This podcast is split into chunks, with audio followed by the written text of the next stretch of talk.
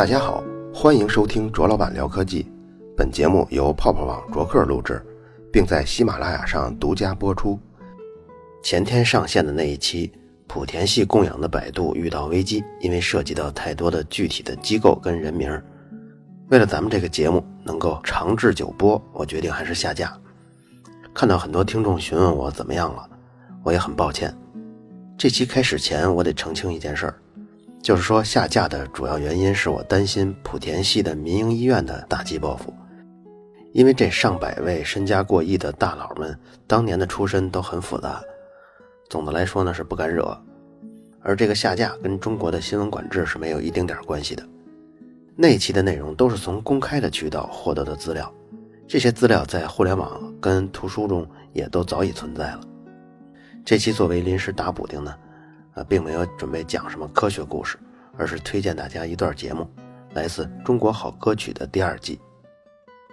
在选秀节目中，唱歌是一大类，但不论是像超级女声啊，还是中国好声音啊，他们都是翻唱。虽然也有很好听的，可是相比原创来说，难度就差着一个等级。音乐圈里也有这样的声音，就是大家都去翻唱老歌了。一个歌手要广为人知，要能做到赚很多钱，从现在的情势来看，不会创作也可以了。所以模仿秀这类的节目对整个音乐文化是一种消费。可是创作这种难度较高的活动，因为投入更大，就更少人去参与了。很多著名的音乐人都不推崇这种翻唱，这种方式对创作歌手来说太不公平了。说到原创内容选秀啊，那就要首推《中国好歌曲》了。央视做的就是这样的节目，嘉宾请了像蔡健雅、羽泉组合、周华健和刘欢，这几位算得上是成名已久的大腕了。但是2015年1月2号那期来了一位选手，他的演出让所有导师都转身了，而且陈羽凡想向他问一问最近的情况的时候，甚至都不敢把椅子坐实了，觉得还是站着跟他说话更合适。听到他聊起过往以后，羽凡问话的声音都有点哽咽了。刘欢做最后点评的时候更是热泪盈眶。这个人是谁呢？我们把节目剪辑过来听听。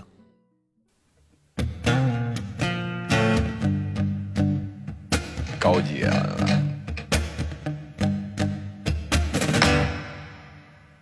前头是高山，后头是黄河。哇！冷冷的北风迎面吹过来，不能够向前，不能向后走，让冷风吹心头。哇！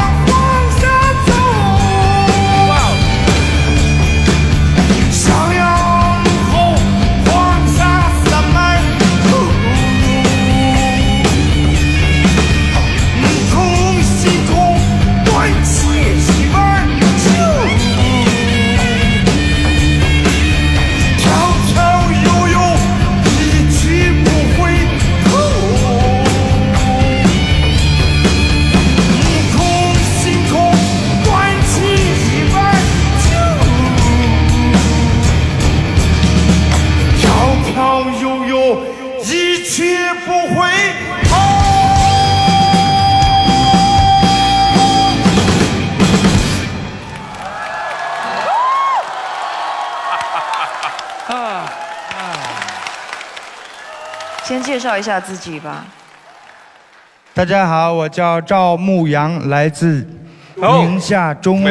牧阳老师，您怎么会来这儿了？帽子摘一摘，我们看一看。原来是大长头发。刘凡老师好，各位老师都好。哇，没想到你怎么会来？最少10几年没有见过了。是的，是的。您好久没出现了，20多年没有见了，刘欢老师的。对，摇滚，我们摇滚乐最平质的20年你都不在。是的，说起来话长。那咱们慢慢聊好吗？坐。哇，好令人惊讶，怪不得。对，我看这个鼓打得这么起范儿，但是他戴着帽子压着，根本认不得了。文静最少，你说对，他也有至少20年了。欢哥给太阳老师介绍一下。赵牧阳，这曾经是我们中国在摇滚乐很火红的那个年代，大概80年代末到90年代初，我们中国有几个数得过来的摇滚乐队的优秀的鼓手，从当年的三儿到马和，然后赵牧阳，我印象中很深，他在80年代中已经掌握了，因为那时候的设备都不是很好，我第一次见到。一只底鼓放在那儿，一个锤子，一脚下去，一定2个声音的，永远是这样的。基本功非常扎实，而且那个鼓打得不丢范儿，所以刚才我看到这个鼓在这儿非常准确，很提气的。是，但是我真的没有想到是他。那个，其实牧阳老师，我觉得我坐这儿。跟您聊什么？我觉得有点，我可以站着说话吗？不能。那个，您这20年怎么过的呀？是的，就是说来话长。自从一直以前呢，大家都知道我是一个鼓手，参加过很多的乐队，但是后来呢，我们的乐队组一个散一个，组一个散一个，其中包含窦唯，对，窦唯、高旗这些都有。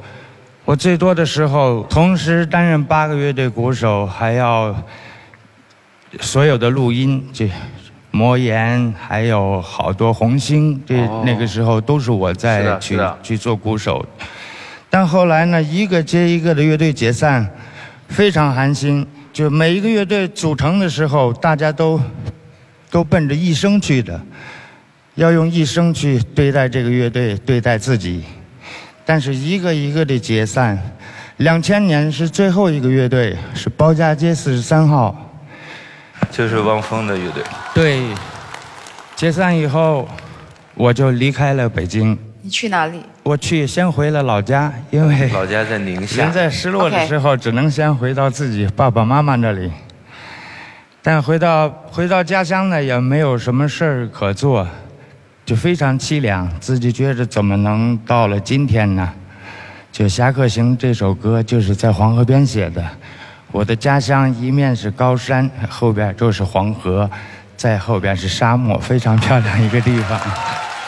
华健哥，你知道吗？就是赵牧阳老师在摇滚圈，包括音乐圈里面，其实后来成为一个像谜一样的人，就是很多人不知他去了哪里，有各种传闻，是不知道我的去向。对，2000年之后呢，最后我说这条路不能停止，我又选择了一个我自己学了一个，又开始学三弦。背一个三弦就五湖四海去游走，街上也卖唱，小酒吧也去做演出。对，听说你出现过各种地方，云南啊、四川啊，对，甚至海南都去过。我听说，尤其在重庆有一次，重庆3天，我3天去卖唱，3天卖了29块钱。这是重庆。但呢，有一天我在一个小的客栈，我就心里有点崩溃。我看下面小花园有一个卖唱的，他正在那里。我说下去看看，走下去，他一直在弹一个solo，可能弹了10几分钟。我看他怎么不张口唱，最后我说我走了。我掉头刚走2步，他张口唱了。张口唱，我的心就碎了。他唱的是我写的第一首歌，叫《流浪》。一歌，我心都碎了。这个有时候就你自己说不清楚。当你崩溃的时候，他会有一些外力让你坚持走下去。今天为什么会来到这个舞台？也来到这个舞台呢，也是去年要来，但是不是很了解，去年还把导演还骂了一顿。我不知道去年谁跟我联系，我非常歉意，今年给你道歉。你骂了他什么？我好想。对，我说他别丢人现眼了。对不起啊。但后来呢，看节目播出以后，看诸位老师还有这个节目，我觉着我应该来这里，应该在这里把家乡的声音让更多的人听到，这就是我的心愿。谢谢你今天来哦。来这里也有另一个原因呢，就是去年节目播出以后，我的爸爸妈妈他们看到了很多我的伙伴都在这个舞台上，爸爸妈妈就说了，说你看人家都能上电视，说你都打了30几年鼓了，在电视上看不着你。这下行了。对，还有就是我已经47岁了，本来没有想今生还有家还有孩子，但是在去年我遇到了爱人，今年就有了一个小宝宝，头2天刚刚满月。就是我就想我更应该来这里，将来让我的儿子也看到你的爸爸在这个舞台上唱过歌。太棒了。我们两个人现在心情很难平复啊，虽然这个没有痛哭流涕到，但是真的很感动。因为一方面是心中的一个谜解开了，就是赵牧阳又出现了。虽然我们两个人出道的时候你也已经基本上就是我们就没有相见的机会了，但是在这个音乐圈子里面，事实上还有很多人念着你，所以我们才听了那么多关于你的故事，而且今天听到你人生越来越圆满，其实是真心的替你开心。如果两个应该算晚辈有机会跟你在一起做音乐，应该是我们很荣幸的事情，真的希望你考虑我们。我也希望老师你可以选我，因为我觉得我从你身上我也可以学到很多东西。其实我说实话，我刚才你一开口的时候，我在想，这音乐太奇特了，就是我高级，对，就是高级。确定的是，这位唱作人他是有非常深厚的音乐底子，有一个灵魂在背后支撑着他。即便你今天，我今天只是说实话，我觉得你不会选我，但是我很开心我推，因为我可以看到你的表演，谢谢你。我也衷心的。虽然我觉得你不会选我，但是我很希望你可以选我。谢谢。OK， 我这牧阳，我跟你说什么呢？其实首先今天我太吃惊了，我觉得我们好歌曲的舞台上竟是会出现这样的事。去年我这样推过去看到张岭，我就懵了好几秒钟才反应过来。但是今天我说实话，我看到你在那儿我都没有认出来，因为我根本想象不到，这个歌太多年了。OK， 我们过去的交往，我们的交情是一回事儿，但是今天我在这推过来的时候我感受到了，但是当我知道你是牧阳的时候，我这个感受更强烈。就是过去那么多年，你心里这个对音乐这口气还在，永远那么足，这个是最可贵的。我想说的就这一句话，音乐不死，摇滚不死。是的，谢谢你。在可能按赛制您可能要选择之前，我们不知道再怎么表达对这个您今天出现的这个震撼以及开心以及替你开心，我们只有一个办法了。又来了。您知道这个赛制里面有一个键，这个白色的键叫直通键。这个直通键尽管我们摁了，恐怕你也未必能选我们，但我们一定要表达我们对你的希望在一起合作的愿望，好吗？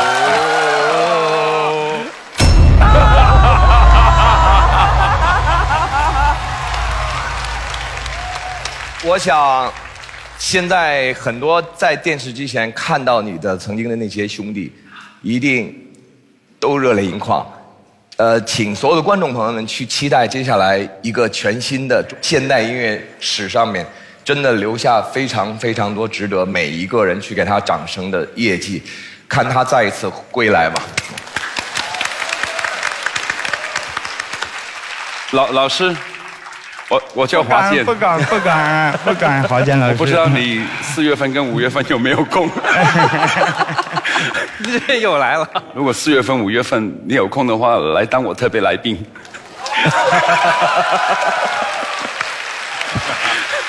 我再说一句话吧 ，OK， 他们既然都那样，啊，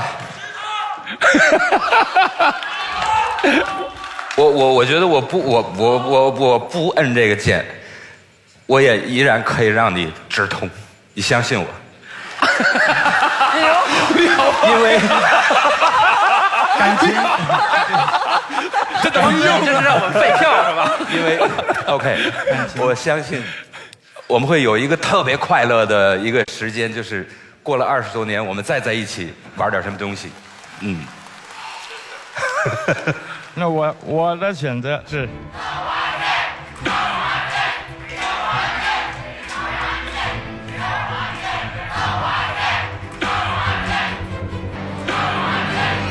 我的选择还是刘欢哥哥。用得好，用得好！太意外了，真没想到。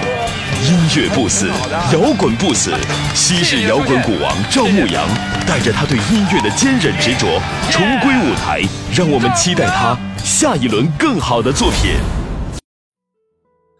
听过这首曲子和演出之后，赵牧阳的自述，可能很多人都难以平复内心的激动。当然我估计也会有一部分听众在歌曲前1分钟可能就把这节目给关了，因为这种音乐跟2016年最广泛流传的流行音乐差别实在太大了。这次赵牧阳登台，我最早是在一个新闻里看到的，所以在看这一段视频之前心里是预先做好准备的，知道这个人是谁。曲子一开始我就觉得这首歌真是够沉重又够萧瑟的，没想到当初只闻其名的鼓手，现在变成了这么一个苍劲的陕北宁夏的歌手。我目不转睛地看着，直到唱了2遍让烈酒浇心头，让烈酒浇心头之后，吉他、架子鼓、大鼓跟唢呐一起进来，我一点心理准备都没有，这眼泪一下哗的就涌出来了。好家伙，这个土黄色的灯光笼罩下，唢呐直吹人心，赵牧阳大鼓的气势丝毫不输于任何乐器，这通鼓打得真是绝了，就有一种大漠孤烟直，长河落日圆的景象。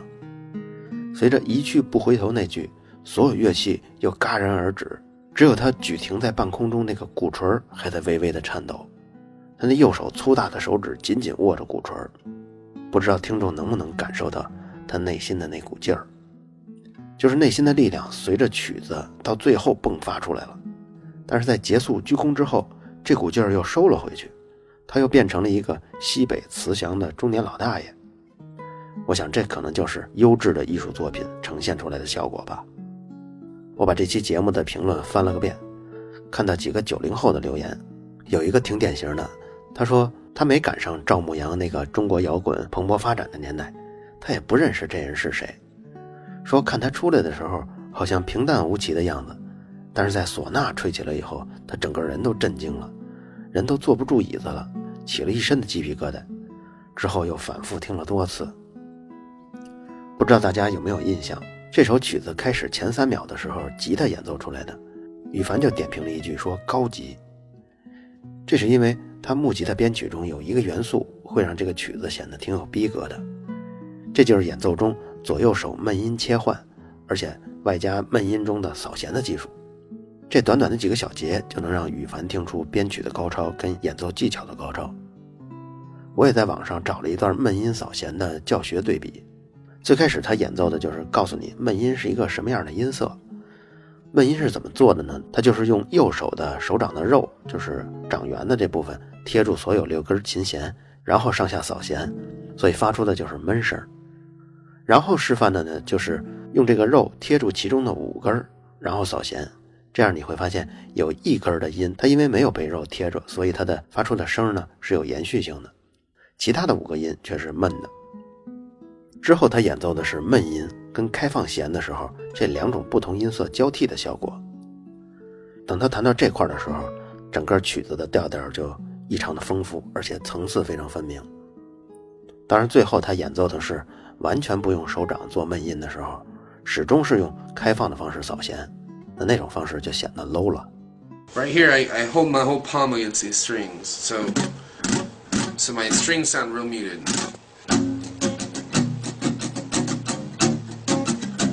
Don't let any of them resonate. See, I'm letting them be a little bit, which I'm trying not to. Okay, so there's your basic to-do meeting. Now what you want to do is kind of add a little bit of flavor to it. So what I'm going to do, instead of strumming all the strings back, I'm going to just pluck one or two of them, one of these, and I do it randomly. Still keeping that pattern though, down, up, up, down, up, up, down, up, down, up, down, up, up, down. And then you can open your strings up in the back a little bit. And what it'll do is bring a good strength to your song if you would do it full rhythm afterwards.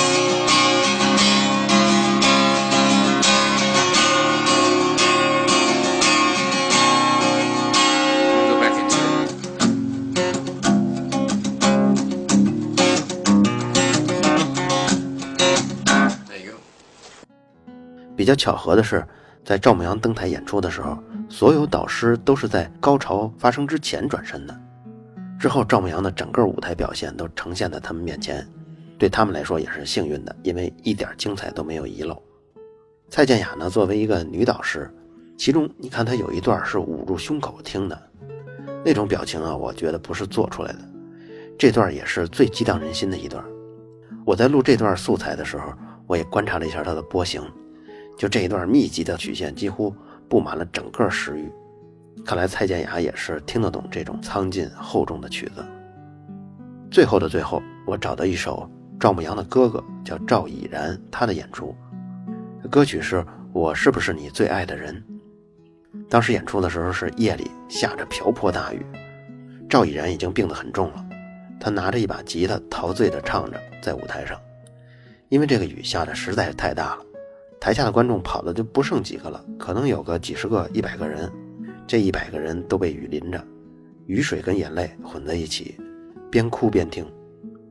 赵以然的弟弟就叫赵牧阳，他身穿着蓝色的布褂子，在哥哥身后举着一把伞，平静沉稳地给哥哥遮风挡雨。其实那场演出是一场义演，捐助对象就是现在台上演出的赵牧阳的哥哥赵以然，他是曾经的中国鼓王，但现在已经穷困潦倒了，身患重病，主要是肺跟胃的问题，常常吐血。这次演出呢是2014年9月份的事儿，有一个传言就是说赵牧阳2015年1月份参加中国好歌曲的选秀，其实最重要的目的就是为了给哥哥赚钱治病。因为赵牧阳从2000年离开了汪峰的那支鲍家街43号乐队，那之后就彻底离开了中国的摇滚圈、音乐圈。这在刚刚剪辑的视频中大家也能听到这个故事。你像他卖唱卖了3天才挣了几十块钱。后来他在大部分的时间都住在大理的道观里头，每天就是弹三弦、看书、喝茶，手机也没有。吃的呢就是面条、鸡蛋和咸菜。我集中看了媒体上的关于赵牧阳的报道，虽然中国的传统式的人物纪实都偏向于那种要说好就都说好，高大全呀，或者是神乎其神这个方向，但至少咱们可以看出赵牧阳之前好几年的生活状态就是脱离了现代城市生活的那种属性。而且我还查到赵牧阳自己说的，他说自己是从91年开始吸毒到2005年，这15年呢，也就是说在他音乐创作的时期就已经开始吸毒了，直到戒毒之后才过起了隐居的生活，直到2013年遇到了现在的妻子，才算回到了社会的正轨。我有时候也在想，作为一个艺术家，他的精神世界是扭曲，是充满痛苦跟挣扎的，好像这是一种常态，以至于不少假艺术家他们都要无病呻吟一番，来装自己好像很懂艺术似的。而艺术作品反映的是那种心理状态下艺术家的思想。能不能说艺术作品就是要把和所有人都不一样的思想来表现出来的一种形式呢？如果真是那样的话，那就只能走到极端，而且是最最极端才可以。这些说的好像跟科技没有太大关系。想看中国好歌曲赵牧阳演出的视频呢？想看看羽凡跟刘欢他是怎么眼泪汪汪的呢？想看看赵以然唱歌的时候他的弟弟赵牧阳在背后打伞，这些都可以在卓老板微信公众号中回复关键词摇滚就可以了。好了，以上就是本期卓老板聊科技，在同名的微博和微信公众号中还有其他精彩内容，期待您的关注。如果您对本期节目非常认可，也可以在收听界面的最下方为我打赏。